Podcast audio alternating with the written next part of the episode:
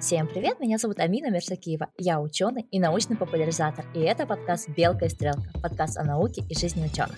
В своем подкасте я приглашаю своих знакомых, а иногда знакомлюсь с новыми людьми из мира науки, для того, чтобы в простой, неформальной обстановке обсудить все самое важное, что происходит в науке сегодня.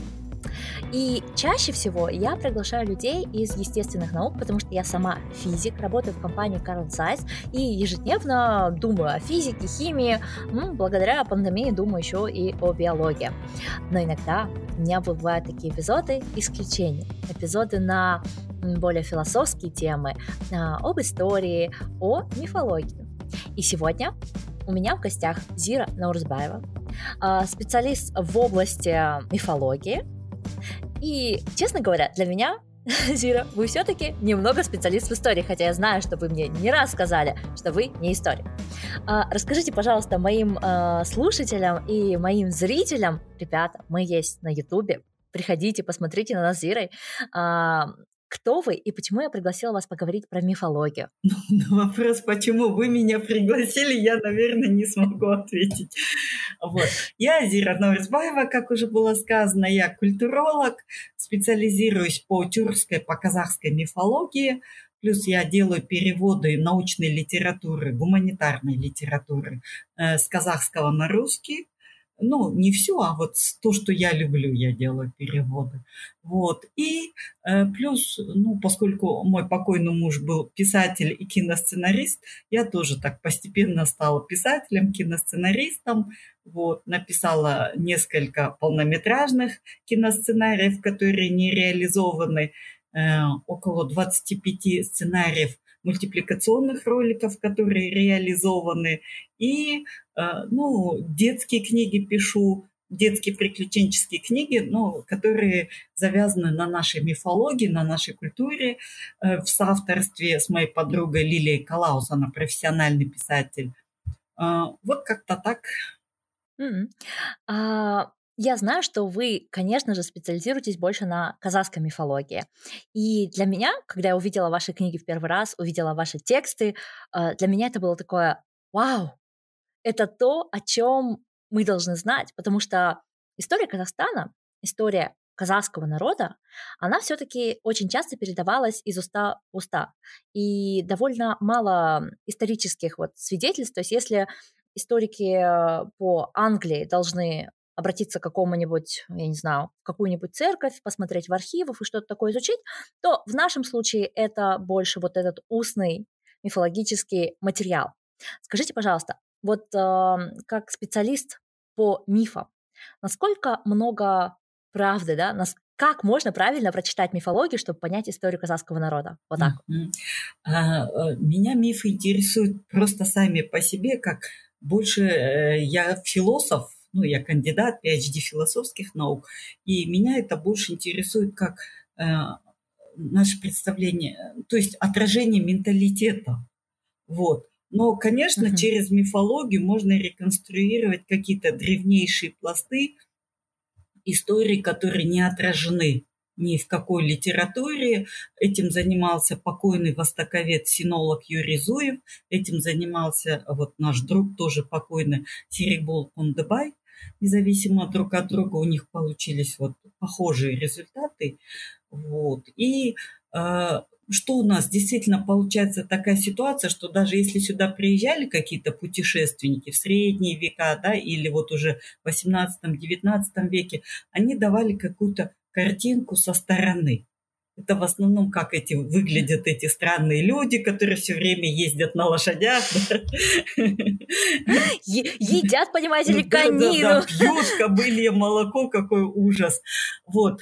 И если даже они что-то пытались, ну, сказать о менталитете, о каких-то обычаях, где-то они это правду могли сказать, где-то могли не понять, потому что понятно, что у человека есть ограничения, особенно когда он не знает языка и через переводчиков, так называемых толмачей, это воспринимает. Вот. А получается, поскольку культура устная, масса вещей, она просто потерялась вот в этот период двадцатые, тридцатые, сороковые годы двадцатого века в связи со всеми этими катастрофами. То есть это была такая страшная катастрофа гуманитарная, и э, очень многие вещи были просто утеряны, потому что люди, носители этих знаний, ушли. И что с этим можно делать? А, ну, во-первых, есть э, образцы устной литературы, их довольно много. Например, Институт литературы, э, Академический институт литературы из своих архивов просто собрали лет десять назад, или сколько, забыла, выпустили стотомник Бабаларсюза. То есть это просто фольклорные тексты, которые в архивах лежали у них в виде рукописей разных, разного периода. Там, например, «Эпос Кобланды», его больше сорока вариантов сохранилось, которые вот, начиная с девятнадцатого века записывали фольклористы, тот же Чокан Валиханов, Потанин.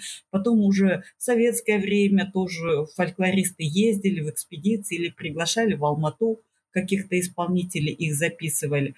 И вот эти вещи можно, есть свои методы анализа текстов, и эти тексты можно анализировать и делать какие-то выводы. Вот. И плюс, конечно, сохранились какие-то фрагменты, ну, истинного, скажем так, сакрального знания. То есть вот у меня мой муж покойный, писатель, Таласбек Асемкулов, его в свое время в двухдневном возрасте, его дед по матери увидел сон, что у тебя родился э, внук, который э, сохранит твое искусство. Он сам был киши, то есть традиционный музыкант, э, двадцать три года отсидел в лагерях сталинских, и вот вернулся, и он хотел передать свое искусство, потому что видел, как он говорил, получается, тюремная баланда, вот эта миска тюремной баланды меня спасла. Потому что когда он вернулся, наконец, в Казахстан, и там еще десять лет э, ему запрещалось выезжать из аула, он должен был все время отмечаться в, в ОГПУ, вот эта вот контора, короче говоря, политическая полиция, сейчас, наверное, будет проще объяснить. Uh-huh. И вот десять лет он еще так отмечался, и после смерти Сталина, когда он получил возможность ездить по своему региону, он обнаружил, что все его друзья или умерли от голода, или погибли в годы гражданской войны, или были репрессированы и не вернулись, или были расстреляны. Короче говоря, что огромная школа, вот цветущая музыкальная школа, он остался фактически один ее представитель. И для него было очень важно передать это искусство. И он пытался аульных некоторых ребят этому учить, у кого был талант к музыке, но из этого мало что получилось. И вот он увидел сон, у тебя родился внук от дочери, и он твое искусство сохранит. И он поехал сразу же в другой аул к дочери, там забрал своего внука в двухдневном возрасте, увез от дочери. И он умер, когда мужу было семнадцать лет.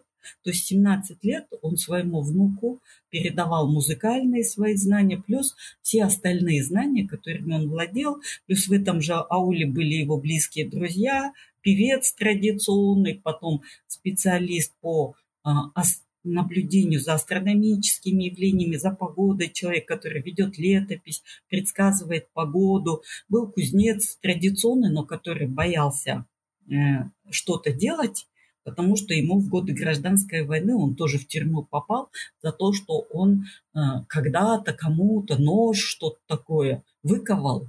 И этот человек попал, значит, ну, участвовал в сопротивлении советской власти, попал под следствие, и у него узнали, что его нож выкован вот этим кузнецом, и за это кузнеца схватили тоже.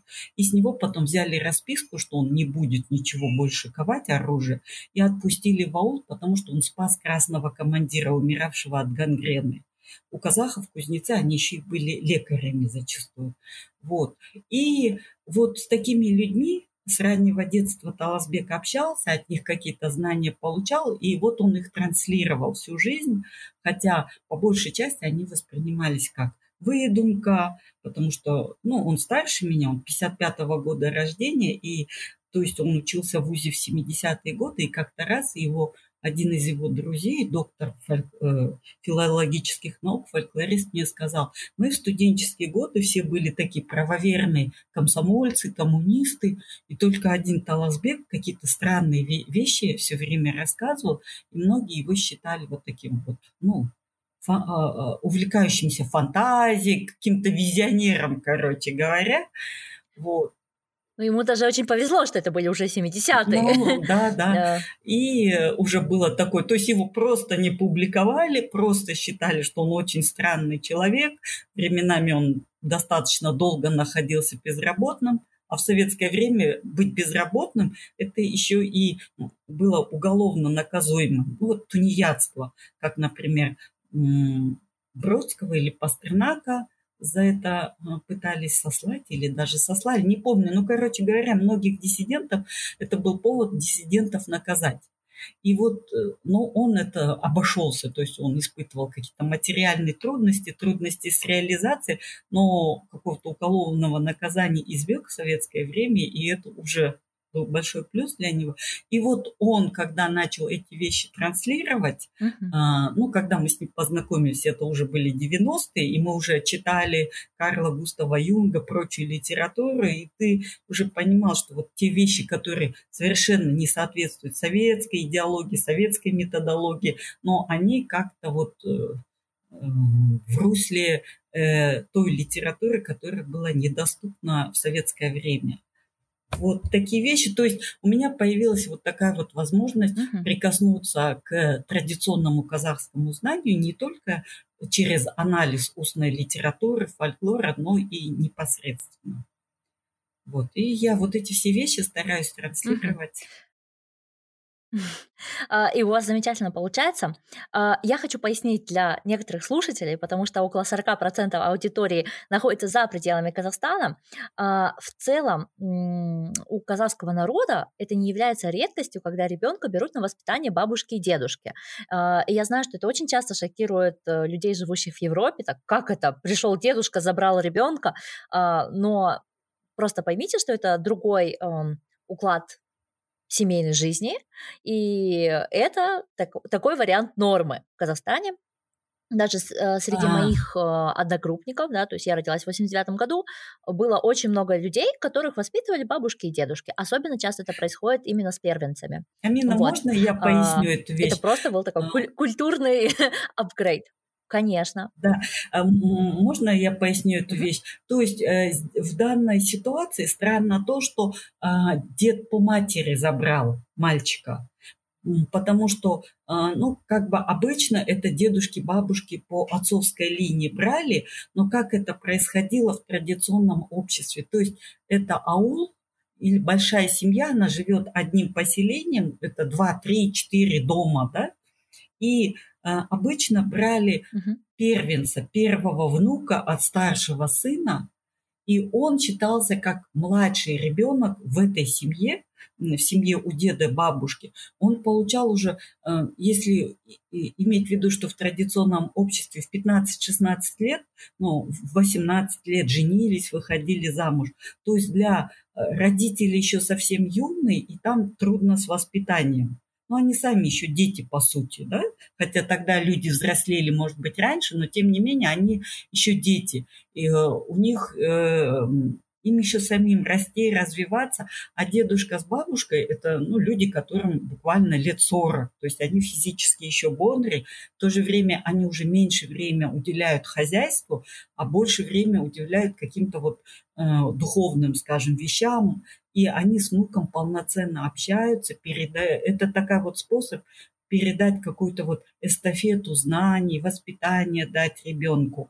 Плюс это была буквально соседняя юрта, ну, то есть соседний шатер. И э, ребенка, например, он э, днем молоком матери питался, если речь идет о грудном ребенке. Потом это еще был такой аспект, поскольку очень важно было, придавало значение, чтобы было много детей, то когда этого ребенка берет бабушка, и она с ним возится, это возможность для молодой женщины быстрее восстановиться после родов, да, и потом снова жить половой жизнью с мужем. и э, родить еще одного ребенка. То есть бабушка ей время от времени приносит, и она грудью кормит ребенка, может быть, помогает ухаживать. То есть этот ребенок, он, в принципе, чаще всего знает, что на самом деле вот это его родители, но он живет у бабушки с дедушкой в соседнем доме, и он на привилегированном положении, то есть все его воспринимают как э, младшего э, сына своих вот родителей, и он э, унаследует как бы основное состояние. Вот такая вот система выстроена. То есть это не такая психологическая травма, как э, сейчас может быть, да, для людей. Потом в то время он со своими родителями достаточно вольно обращается. То есть для него его отец, э, физический отец, это просто старший брат. И они общаются все время, вместе где-то находятся, но он к нему относится как к старшему брату, а не к отцу. Может быть, все эти эдиповые комплексы таким образом избегают. А потом в советское время возникла такая ситуация, что стариков было практически очень мало, потому что кто не погиб при каких-то обстоятельствах, репрессиях, многие погибли на войне. Вот. И они, если были, то они жили обычно в сельской местности, оставались жить, а дети пытались в города переехать, потому что все перспективы были в городах. И в городах казахи зачастую при советской власти по двадцать-тридцать лет находились бездомными, жили где-то в общежитиях, арендованных квартирах. Сейчас весь мир живет в арендованных квартирах, но в советское время там была масса своих нюансов, это было на самом деле очень сложно.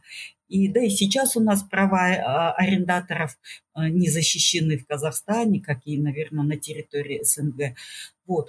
И тогда зачастую, поскольку родители бездомные в городе скитались, вот этот обычай отдавать ребенка на воспитание родителям, он был связан с физическими условиями. И э, тут получился, да, разрыв. То есть ребенок находится у бабушки с дедушкой в ауле, а его родители физически находятся в городе, и тогда, да, у детей возникает вот эта обида, что, значит, меня родители бросили, я им не нужен. Тем более, когда родители уже немножечко обустраивались в городе, заводили следующих детей, следующие дети им были ближе, чем первенец, который вырос у бабушки с дедушкой. И вот те травмы, которые сейчас есть, и многие люди, которые лечат и ходят к психологам по поводу этого, это на самом деле не совсем традиционный способ отдавать детей родителям. Это уже вынужденный вариант советского периода. Угу. Я никогда об этом не задумывалась. Я всегда считала, что была э, такая историческая традиция, которая со временем трансформировалась, потому что во-первых, девушки стали учиться в университетах, да, то есть если это ранний ребенок там, до двадцати двух лет, насколько это можно назвать ранним ребенком, родители все равно еще не стоят на ногах, нужно ходить на пары, нужно учиться, нужно что-то делать. Невозможно представить себе студентку, которая возьмет декрет и там два года будет сидеть со своим ребенком, да, то есть это вопрос в какой-то мере не только реализации, но и выживания. Я не знаю, как у вас, дорогие слушатели, но я себе очень плохо представляю э, семью девяностых, в которой можно было позволить себе только одного работающего человека. Да? Э, в девяностых, да, да, ну, да. В нулевых уже да, получше. Да, и этот аспект тоже, когда студентка, у меня мама так родила, она, то есть работала днем, училась вечером, и последний год дипломная работа, и она, м- моего младшего брата, бабушка сначала приехала полгода, ухаживала, жила в городе, ну, то есть они... Семейная пара, младенец, еще моя бабушка, еще э, племянник отца, э, старшеклассник. Они все жили в одной в комнате. А. И вы представляете, каково это жить в одной комнате, общежитие. И она, в конце концов, внука забрала и уехала с ним в аул. И вообще говорила, хотите, пусть он у меня в ауле растет. Потому что там большая многопоколенная семья, там этот ребенок... Пока он маленький, он вообще с рук на руки буквально переходит. Масса взрослых людей, которые хотят с этим ребенком возиться. Потом уже он чуть-чуть подрастает, начинает ходить. Там есть племя... дяди, тети, какие-то вот племянники, дети. Он бегает вместе с ними, играет. И так, в общем-то, и росли в основном в больших семьях дети. Ну, я думаю, что по всему миру, где большие дети, это так происходит. Но, например, полгода он был в ауле, потом мой отец заявил, что нет, я хочу, чтобы мой сын был рядом, я не могу без сына. И бабушка просто привезла и отдала внука, ну, родителям, то есть своей дочери и, и зятю, и он уже в городе воспитывался. То есть здесь вот зависит от какого-то индивидуального желания, от возможностей семьи и так далее. А так-то в советское время, например, вот для поколения моих родителей... Мне кажется, что возможность именно самая важная, да? Да, декрет был три месяца. Моя мама вышла, вот после того, как меня родила, мне было три месяца, она вышла э, на работу, а это же советское время, вот это вторая смена, то есть ты восемь часов отработал, потом ты как минимум три часа продукты ищешь по магазину, в очередях стоишь, а потом уже приходишь и весь этот быт и начинается. И меня, например, три месяца отдали вообще посторонней бабушке на воспитание алматинки. Ну, в смысле, на ночь меня забирали, а днем я у ней была с трех месяцев. Но это был вопрос выживания, действительно. Это как сейчас немецких детей оставляют. Сейчас вот немецкие дети очень часто, когда не хватает места в садике, родителям нужно работать, они берут вот тагесмута, это дневная э, нянечка. А давайте вернемся к мифологии. Я видела, что летом у вас вышла книга, или она готовится к изданию, про женские образы в мифологии. Расскажите, пожалуйста, побольше, почему женские образы и как вы создавали этот анализ? Дело в том, что так интересно получилось, когда я, наконец, смогла свою первую книгу издать по мифологии после вот долгого ожидания. Вот это вот «Вечное небо казахов», когда нашелся спонсор, вот семьсот страниц, и начала издавать. Я об этом написала в Facebook. Наш очень известный художник Досбол Касымов мне предложил в Фейсбуке, что он мне подарит обложку. И я очень обрадовалась, потому что ну, он действительно, наверное, сейчас самый талантливый наш художник, самый большой. Я очень обрадовалась, и когда он мне выдал вот эту обложку, это по его картине «Культигин», я, честно говоря, растерялась, потому что я такая думаю, а при чем тут этот воин в доспехах? Я о мифологии писала, там у меня есть разделы о природе, еще о каких-то вещах. Но потом я, когда действительно пролистала содержание, то поняла, что больше половины книги она посвящена а, воинским инициациям, да, в общем, менталитету воина. Но это, наверное, логично, потому что значительная часть нашего культурного наследия – это героический эпос. И поскольку я его анализировала, так оно и получилось. Вот. И после этого я как-то задумалась, ну, почему получается вот такой вот... Нет вот этого баланса, что ли, равновесия. Плюс мне еще несколько женщин написали. Зира, вот мы купили вашу книгу, все очень интересно, но хотелось бы больше про женское. Вот. А с женским оно всегда сложно, потому что а, получается так, что эпосы у нас героические. Ну, это и понятно, само слово «эпос» это подразумевает. И там женщины, они могут быть достаточно активны, но все равно они... второстепенный персонаж. Главный персонаж – это мужчина, батыр, герой. Да? Вот. Если брать наши сказки, то и в сказках чаще всего главный действующий персонаж – это э, парень. И даже если сказка называется там «Айбарша», под луной, или там красавица Айбарша под луной, или там красавица Куникей в подсолнечном мире, то все равно действующий персонаж, опять же, парень. А вот эта Айбарша или Куникей или еще какая-то красавица, она просто как бы этому парню кто-то сказал, что есть вот такая красавица, и он идет ее искать, чтобы жениться на ней. И она там где-то очень туманна, и в конце концов он ее находит. Но она может проявить себя вдруг и как волшебница, и как мудрая женщина, и так далее. Но все равно главный герой опять же мужчина.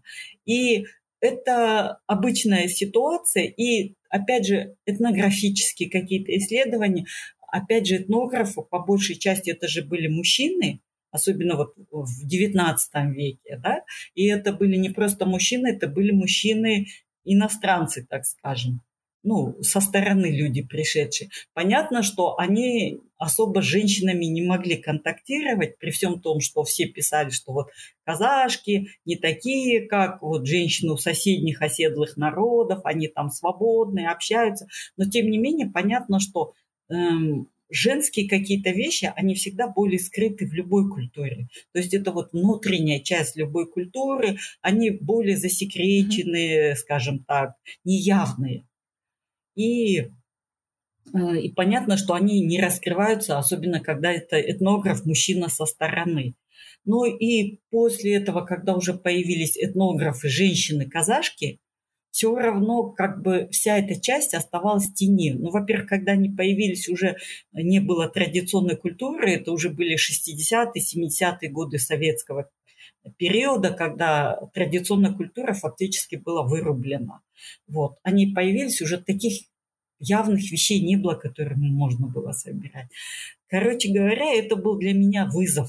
Это и объективно, во всем мире всегда женские темы, они более скрыты. И плюс у нас еще больше это перекос получился. И для меня это был некоторый вызов. И я думала, что вот если я именно вот под таким э, углом зрения попытаюсь анализировать наш фольклор, эти сто томов, ну не все сто, а скажем, ну томов сорок я перелопатила ради этой работы. Знаете, честно говоря, я надеялась, что я, ох, много чего найду. На самом деле э, мало. Все равно материала очень мало для анализа. Но, тем не менее, кое-что я нашла, кое-что прочитала про, э, из фольклора сибирских, тюркских народов, родственных. А у них женщины гораздо более ярко показаны. Ну, видимо, потому что не исламские народы. Вот. Кое-что и у других наших родственных народов. Короче говоря, из того, что было, я постаралась сделать какие-то выводы. И это получилась книга о женских образах. Пока вот в начале лета вышел маленький тираж чисто для отчета, потому что я в прошлом году получала грант музея имени Серикбола Кондыбая, это музей мифологии в Маңғыстауской области. Я получала от них грант, и нужно было книгу издать для отчета по гранту. Но для себя я хочу эту книгу еще несколько глав дописать и потом уже издать для более широкого читателя. Но сейчас руки не доходят дописывать. Какой самый такой яркий момент, самое большое откровение э, из женских образов вы вынесли для себя? То, чего вы раньше э, о наших женщинах не знали, и вдруг, вдруг это стало «Аха!». Ну, о наших женщинах, наверное, как бы... много чего я знала. На самом деле для меня вот сказка, я вдруг увидела под другим углом сказку «Дудар-кыз», девушка Дудар. Это как-то раньше она мимо проходила, но, видимо, потому что я искала другие вещи в сказках. Вот. И тут вдруг сказка, она абсолютно не укладывалась ни в какие рамки, то есть она полностью необычная сказка. Там мало того, что девушка главная героиня, например, обычно, когда многие сказки и эпосы начинаются с того, что родители бездетные, они хотят ребенка, ну сына они хотят чаще всего, конечно, и они приносят в жертву определенный скот, чтобы родился сын, там отправляются паломничать и так далее к святым местам.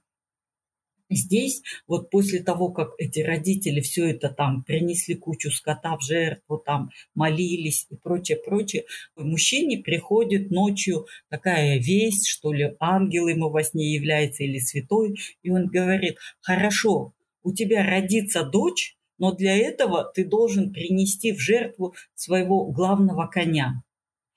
То есть при кочевом образе жизни и табунном коневодстве лошади пасутся в степи, они фактически полудикие, эти лошади.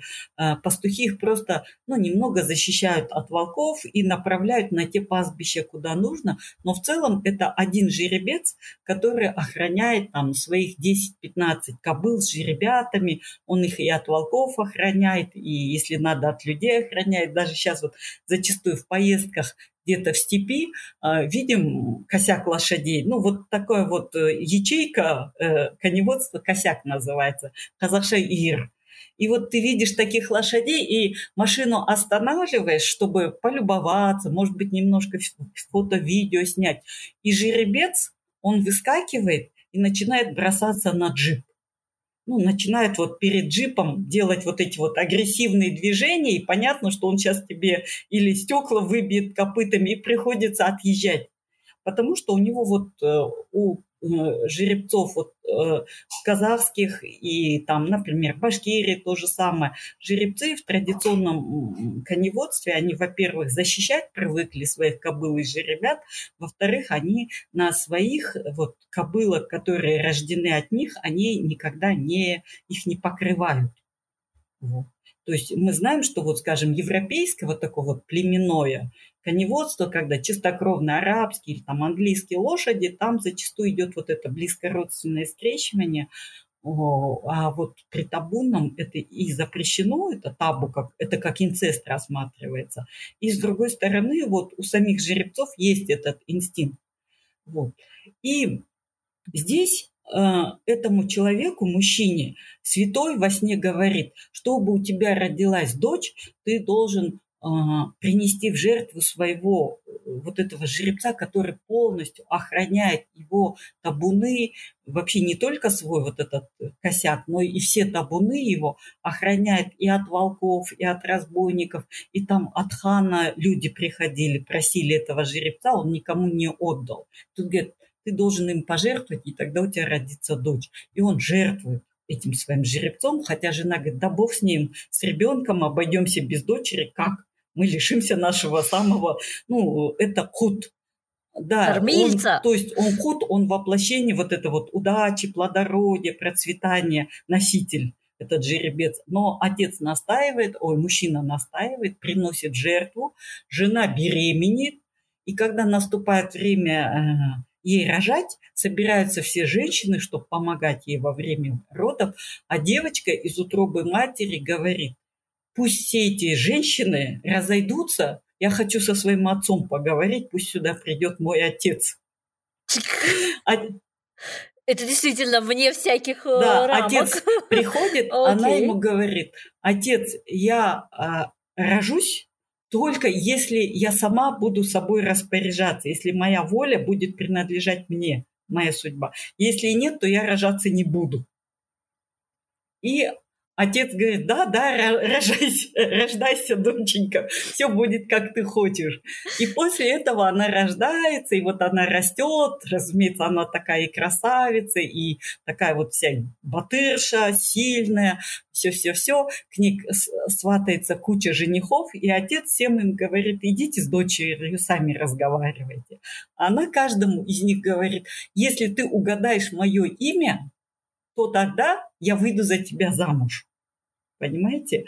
И в какой-то момент выясняется, что даже ее собственные родители не знают ее настоящее имя. Замечательно. Это такие Румпельштельцкин в юбке по-казахски. Замечательная сказка. Я ее никогда не слышала. И чем дело закончилось? Да, вот, она есть в сети, можно, и на русском языке она есть в сети, девятнадцатом, в девятнадцатом веке ее фольклористы записали, я вначале настолько растерялась, что думаю, господи, может, это уже что-то вот это позднее, сконструированное, но потом обнаружила, что это в конце девятнадцатого века, Радлов, по-моему, Чиркулов записал ее. И опубликовал тогда же, то есть она реально существующая сказка. Там она проходит через массу испытаний, попадает в жены волку-оборотню, убегает от него, потом э, встречается с одним э, парнем в степи и делает вид, что она тоже парень. Они становятся друзьями-побратимами, потом она участвует в соревновании женихов и ханскую дочь, м- как бы получает в жены. Потом это ее невеста начинает жаловаться младшему брату, что «как вы меня выдали замуж, она же девушка». Ее хотят проверить, девушка она или не девушка. Она на охоте отрубила фалос у кулана и пошла купаться в озеро и с этим фалосом и подозвала к себе младшего брата своей, так сказать, жены и дала ему пощупать этот фалос, чтобы доказать, что она мужчина. И это самое. Короче говоря, в какой-то момент там вот такая вот история. Потом она выходит замуж за своего вот этого побратима друга. Но потом мать этого волка-оборотня подстраивает ей всякие такие вещи, что ее там изгоняют, пытаются убить, когда она уже рожает сына. Вот такая вот история закручена. И я вначале, когда ее прочитала, она есть на русском языке в интернете, но в интернете она такая почищенная немножечко. Все эти вот фалосы и прочее, они вот как-то обтекаемо очень сделаны, а в казахском оригинальном тексте все называется своими именами. Вот. И я, когда эту сказку прочитала, она настолько нетипичная, я прям задумалась, думаю, что делать с этой сказкой вообще, как ее анализировать. Это, ну, то есть она не укладывается ни в какие каноны. Вот, все-таки мы мусульманский народ и так далее. Но потом, когда я уже читала исследования по фольклору сибирских тюркских народов, вот бурятов, якутов, саха-якутов, прочитала, я поняла, откуда что. То есть появились какие-то общие мотивы. Полностью такой сказки вроде бы у них нет, но я, к сожалению, время короткое, у меня не было возможности полностью весь их фольклор перечитывать, ну, тот, который был зафиксирован. Но, тем не менее, часть мотивов дудар я нашла в фольклоре сибирских тюркских народов. Вот. И то есть как-то более или менее смогла эту сказку проанализировать и объяснить, откуда она вообще. Но, конечно, остается вопрос, то ли это вот сохранилась э, сказка э, с каких-то вот очень архаичных, то ли ее где-то достаточно поздно, восемнадцатый-девятнадцатый века, э, заимствовали у сибирских тюрков и немножечко перелицевали на казахский лад.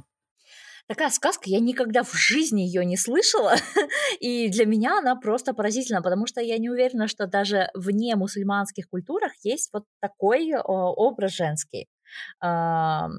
Есть Но, такое?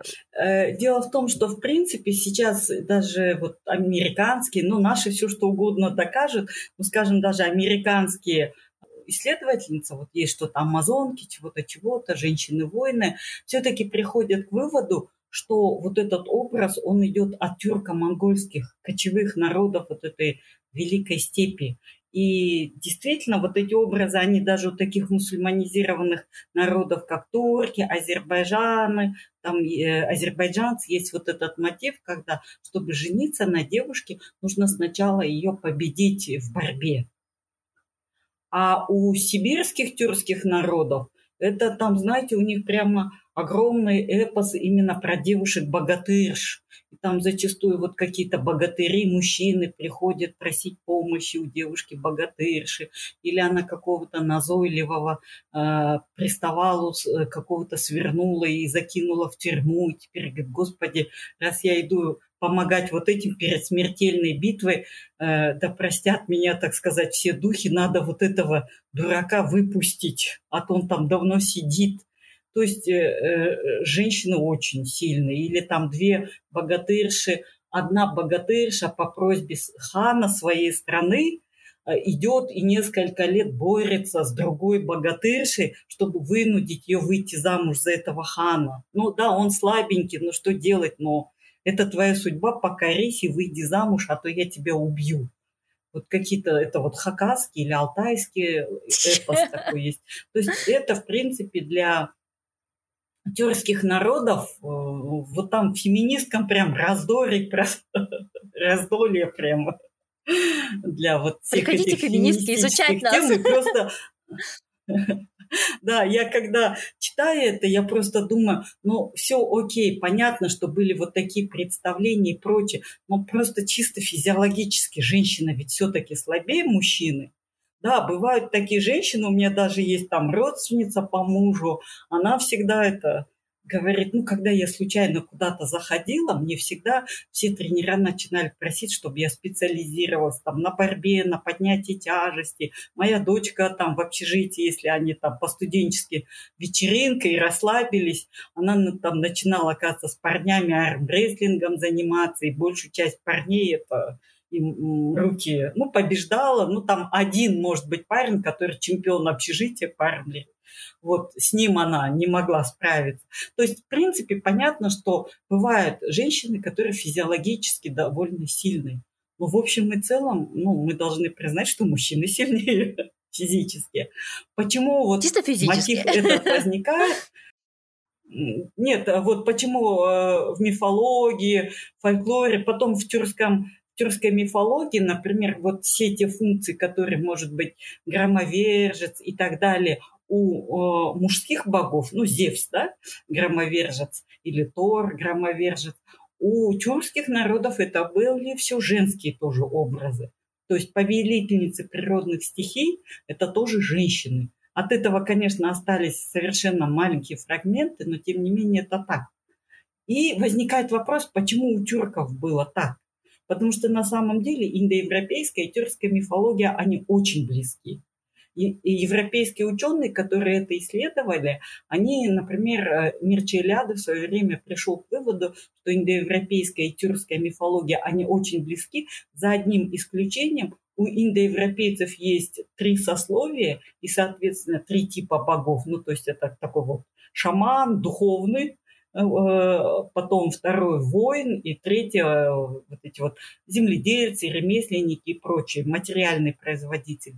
Но просто Элиада, видимо, у него не было этой информации. На самом деле деление на три сословия, оно у тюрков очень хорошо представлено. Mm-hmm. И до нашего времени, например, дожило вот три жуза казахских, например, да, то есть старший жуз – материальные производители, средний жуз – это люди, которые люди пера, мысли и так далее, и младший жуз – это вот я из младшего жуза, это люди-воины. Угу. Это, это, это вот жузы разделение. Угу. Я просто поясняю для наших, опять, не, не казахстанских слушателей. Все казахское ханство делилось на три жуза. Западный Казахстан – младшие, центральный восточный Казахстан – это средняя, и вот юг, юго-восток – это вот э, старший жуз. М? Дальше. Да, и вот, э, то есть вот и в этом плане индоевропейцы и тюрки схожи. Но то, чего не заметили европейские ученые, которые этим занимались, а вообще всю эту тему того, что у индоевропейцев и мифология, и общество делилось на три сословия. Это Жорж Дюмизиль, француз, все это начал в середине двадцатого века. Но у них не было достаточно информации, они не знали, что у тюрков это еще больше представлено и дошло до нашего времени в полной, так сказать, виде. А вот, вот здесь мы разные. То есть в, в тюркской мифологии э, женщины очень сильны именно вот эти вот богини.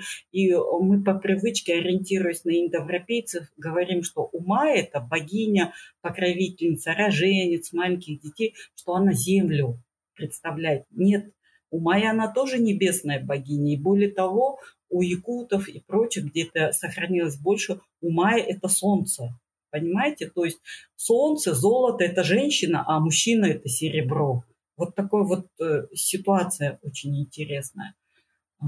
Короче говоря, тюрки в этом плане удивительный народ, и я думаю, что все феминистки должны обрадоваться. Ух ты! Вы только что перевернули просто тридцать лет моей жизни. Да, ну вот как есть. Феминистки должны вообще обожать тюркскую мифологию и просто ее поднять. Ну, то есть вот эта вот схема, которую женщины-археологи делали, что Европа – это было матриархальное общество, земледельческое, мирное, а потом пришли воинственные племена индоевропейцев, скотоводов и патриархальные, и они вот уничтожили матриархальную эту всю вещь. Но получается, что тюрки, они скотоводы до нашего времени, они не менее, как минимум, воинственные, чем индоевропейцы, и у них все схоже, но за, за одним вот к женщинам было другое отношение изначально. К женщинам было другое отношение, и в мифологии женщины занимают другую роль, и вплоть до средневековья даже в политическом устройстве тюркских государств была вот эта матрилинейность, то есть передача, ой, ну, преемственность поколений по материнской линии учитывалась, род царицы Катун. Вот слово «катан» сейчас в казахском такое немножко грубое, баба, вот так его привыкли переводить. Сейчас в казахском «аель» отношение к женщине, ну и вообще слово, означающее «жизнь», «аель». Но говорят, что это «аель» заимственно то ли из арабского, то ли из персидского, и значит, в общем-то, проститутка или что-то женщина легкого поведения, короче. Замечательно. Супер. Да. А вот на самом деле вот это слово, собственно, тюркское, хатан, хатон, я не знаю, как в уйгурском, оно, собственно, в древнетюркских каганатах означало царица, госпожа. И род, из которого выходила царица, то есть род, из которого всегда были царицы, он был не менее, обладал не меньшими полномочиями, чем род каганский, то есть царский род. И вот эти вещи, они вплоть до достаточно позднего средневековья, отголоски вот этих вещей сохранялись у тюрков. Такая вот интересная вещь. Подождите, для меня только что открылся заново мир, и я уверена, что если я сейчас не закончу, мы запишем с вами еще три часа подкаста.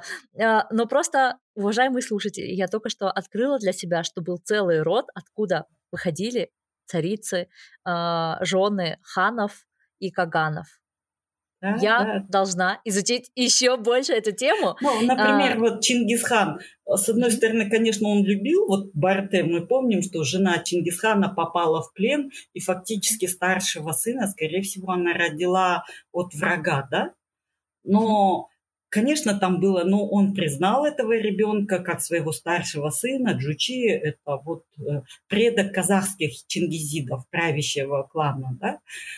Конечно, у него была огромная любовь к Борте, там какие-то личные отношения, только потомки от Борте получили власти, ну, в этом государстве, в империи, созданной Чингисхан. Но есть еще такой момент, что Борте, она была из рода Кумра. Этот род есть вот у казахов, у узбеков, у других тюркских народов. Комрата, они были вот таким катунским родом, и в каганатах, древних тюркских каганатах они были. И, видимо, Чингисхан вот это вот наследовал, эту традицию, хотя он уже не пятый век нашей эры, а, скажем, ну, тринадцатый век нашей эры. Тем не менее, женщина Борте, поскольку она происходит из вот этого рода царицы, видимо, просто она, еще ее статус был таков, что Чингисхан не мог просто так вот, скажем, там, развестись или не признавать ее детей. Еще ее статус имел очень важное значение. Вау. Я очень люблю, на самом деле, всю историю времени Чингисхана. И действительно, мы бы сейчас записали еще три часа, но мы на этом закончим. Спасибо большое, Зира, за то, что просветили а, мою аудиторию, что мифология, этнография, философия — это также важные науки. И хотя мой подкаст очень часто говорит о биологии, физике и химии, пожалуйста, уважаемые слушатели, развивайтесь в разных направлениях, развивайте свое критическое мышление в разных направлениях и просто мойте руки. Всем спасибо за то, что вы с нами. Uh, спасибо за то, что вы нас репостите, комментите. И если вы обратили внимание, я сегодня uh, в такой футболке «Я полна антител». Это футболка от uh, коллективного иммунитета, то есть эн ка о «Коллективный иммунитет». Поддерживая, покупая вот такие футболки, вы помогаете научным популяризаторам нести знания в наше общество. Наше общество должно становиться умнее. Всем спасибо. Пока-пока. До свидания. Спасибо за внимание.